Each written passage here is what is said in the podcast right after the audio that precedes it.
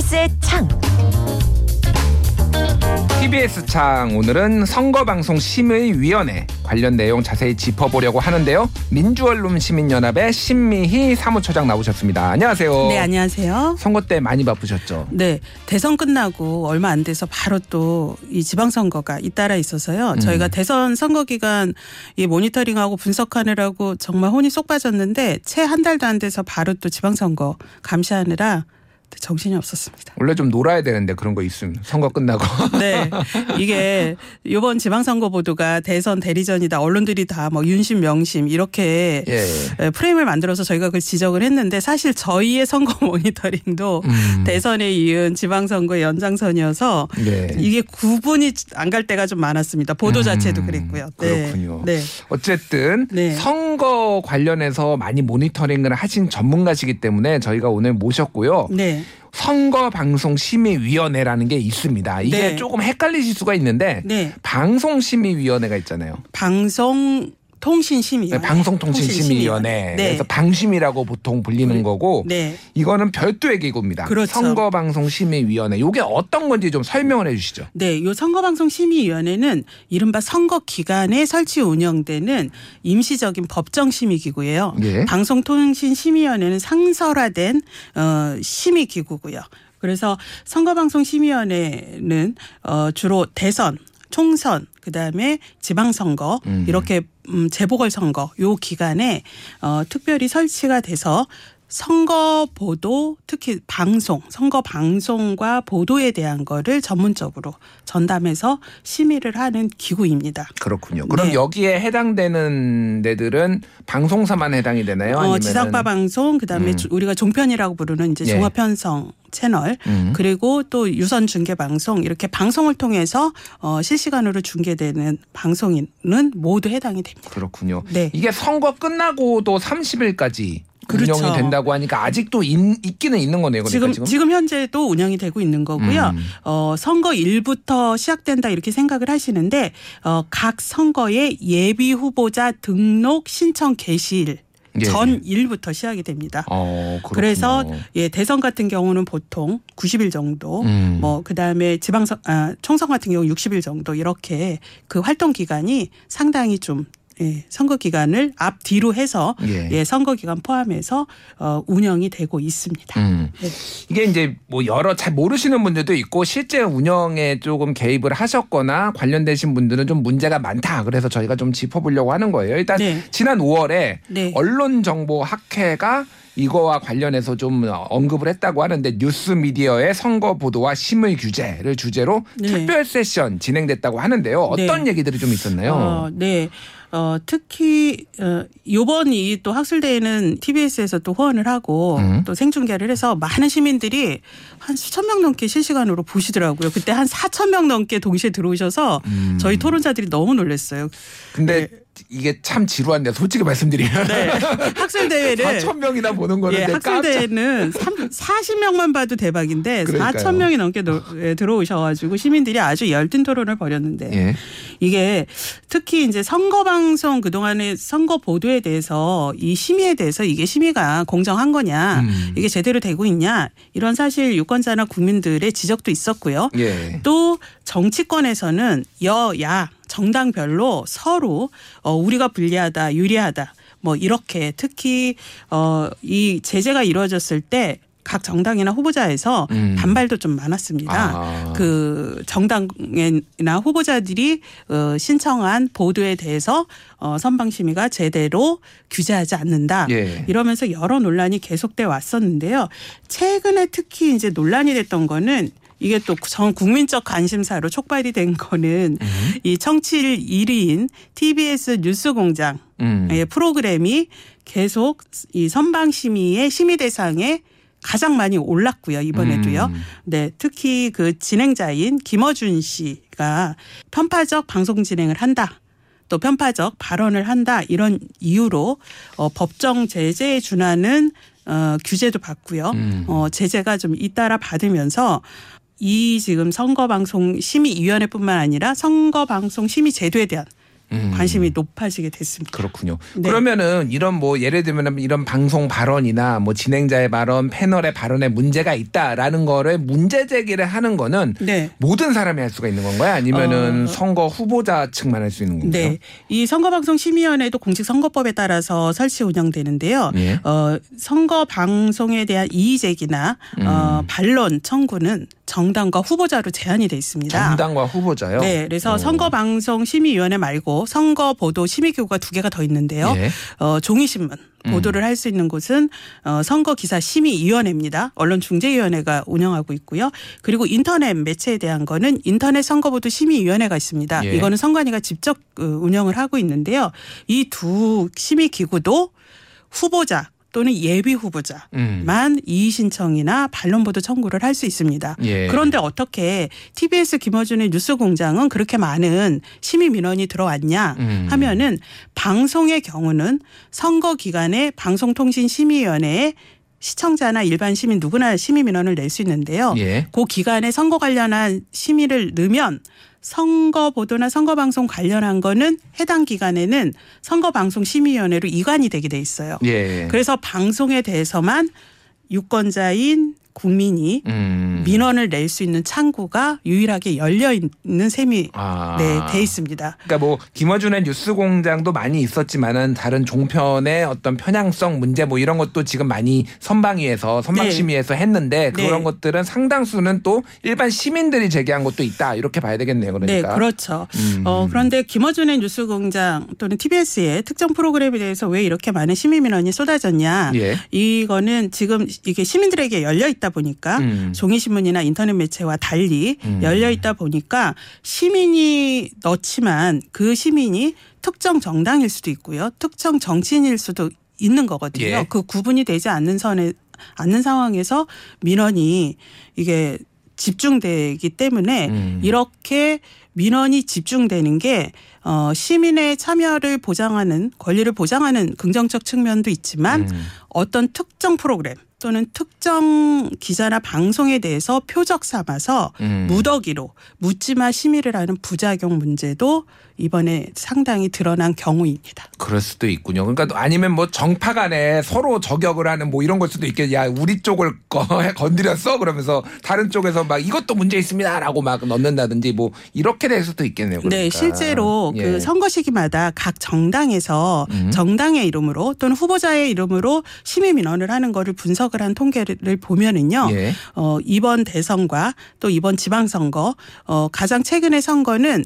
국민의힘에서 집중적으로 민원을 제기한 것으로 나타났고 그 비율이 어, 이번에 선거에서 패배한 더불어민주당에 비해서 매우 높았다는 게 최근 3년간의 수치로 나와 있습니다. 음 그렇군요. 네. 어쨌든 보수 정당에서 조금 더 문제 제기를 많이 했다 이런 말씀도 해주셨는데 네. 실제 최근에 이제 그 선방심의에서 나왔던 게 어떤 사례들이 있는지 조금 뭐 설명을 좀 해주시겠어요? 네. 가장 대표적인 사례가 제가 이제 앞서서 말씀드렸던 김어준 음. 뉴스공장에서 진행자 김어준 어, 씨가 그 편파 발언을 했다. 예. 정치적으로 편파적인 발언을 했다 해서 어 경고 의결을 받았는데요. 문제는 이 진행자 김어준 씨가 뉴스공장에서 해당 발언을 한 게 아니라요. 음. 어 20대 대선 137일 전인 예. 지난해 10월 21일 김어준 씨가 개인적으로 운영하는 유튜브 채널 음. 김어준의 다스베이다에서 한 발언을 예.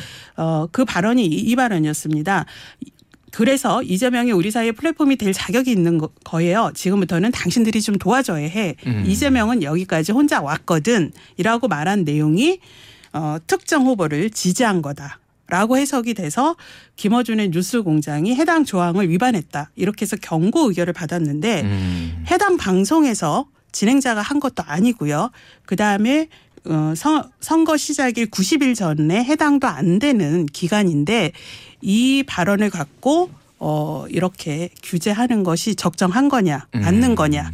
이 논란이 불거졌습니다. 예, 요 설명해 주신 거는 뭐 꽤 오래 전에 있었던 일이긴 한데 그게 굉장히 논란이 됐어요. 말씀하신 대로. 네. 그래서 이제 뭐 그 진행자는 특정 정당 소속이면 안 되고 그리고 그렇죠. 중립을 지켜야 된다라는 된다. 그런 조항이 있어가지고 실제 특정 정당 소속이신 분들도 이 라디오나 TV 진행을 할 때는 탈당을 했다가 네. 다시 입당하는 과정을 거치기도 하거든요. 근데 네. 뭐 어, 김어준 진행자 같은 경우에는 정당 소속은 아니지만은 그 네. 발언이 중립성을 위반했다라는 건데 말씀하셨다시피 이게 어디까지 그러면은 자기 SNS에 나는 네. 어느 정당이 좋다라고 하면은 그것도 이제 문제가 되는 것인가 뭐 김어준 그러니까 이재 명을 도와줘야 된다라고 하는 게 이 매체가 아닌 TBS가 아닌 다른 데서 하면은 그거는 문제가 되는 것인가 그렇죠. 이런 논란이 좀 생기긴 했어요. 그렇죠. 그래서 네. 이게 요번에 이제 4월에 이렇게 제재를 받았는데 물론 어 TBS에서 이거를 저희 행정 소송을 냈습니다. 음. 그래서 어 서울행정법원에서는 TBS의 소,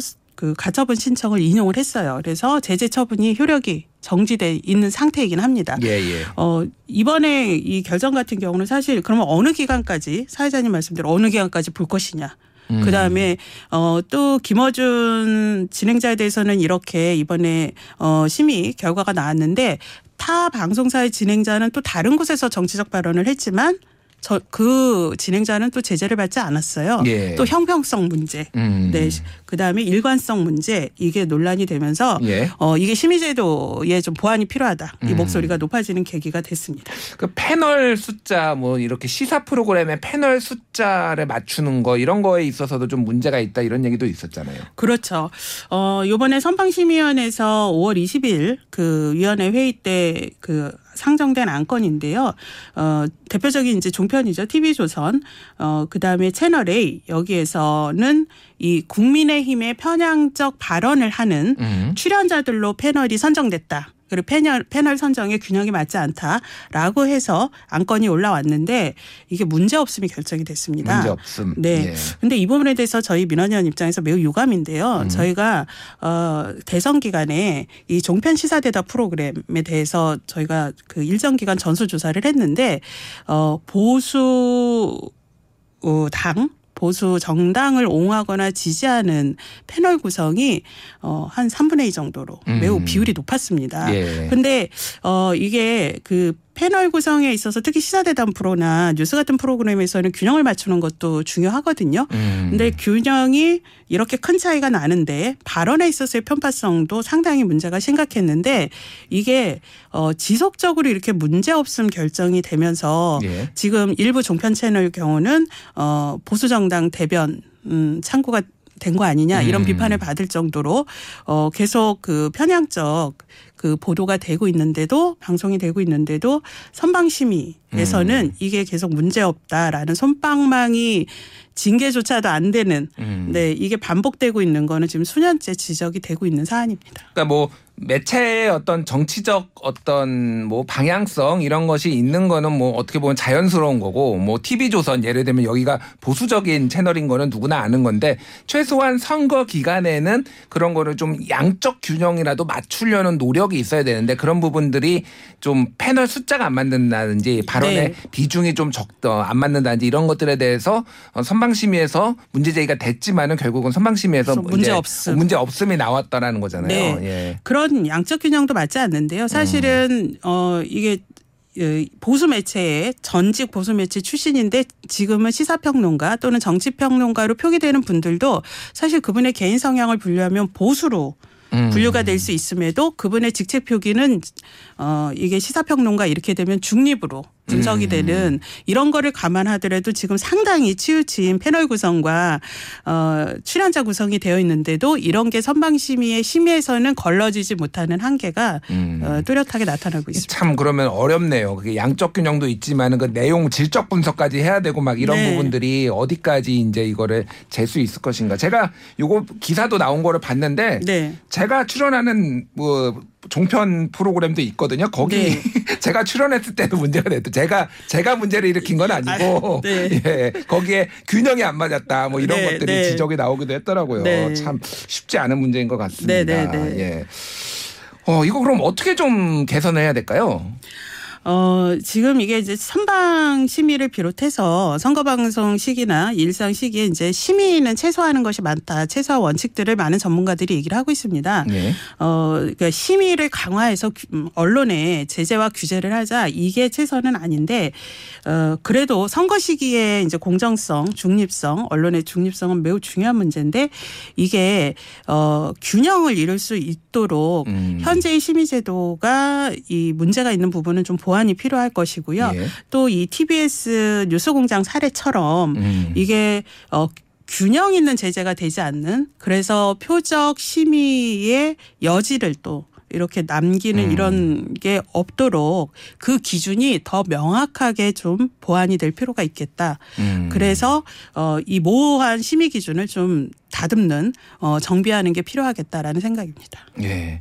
그 5월 20일에 있었던 선방 심의의 내용을 보면은 그 TBS 김어준의 뉴스공장의 김어준 씨가 배현진 국민의힘 의원의 앙증 맞은 몸 국회의장한테 한 거. 이거는 비난을 했고 최강욱 더불어민주당 의원의 짤짤이 발언은 옹호하는 불공정한 진행 태도를 보였다. 이렇게 지적을 받아서 선방 심의위원회가 어, 심의를 했는데 문제 네. 없음이 나왔죠. 네. 그래서 뭐 이거는 받아들이시는 분들마다 다를 텐데 저는 네. 사실은 두 개 다 문제가 있다. 이 발언은 네. 최강욱 의원의 발언도 문제가, 문제가 있고 있죠. 근데 네. 이거를 하나를 이거를 두 개를 붙여서 하나는 이렇게 하고 하나는 이렇게 하지 않았으니까 이게 불공정하다라고 심의를 할 수가 있는 건가 또 이런 생각도 들더라고요. 그래서 그- 이때 이 어. 심의에 대해서 저희도 매우 의아했어요. 음. 더욱이나 그 최강욱 의원의 짤짤이 발언은 그때 문제 없음으로 했던 기준 중에 하나가 그 이 당시 어, 민원이 접수됐을 당시 기준으로 본다면 이 내용밖에 나오지 않아서 그 후속 내용을 몰랐을 상태였으므로 음. 이런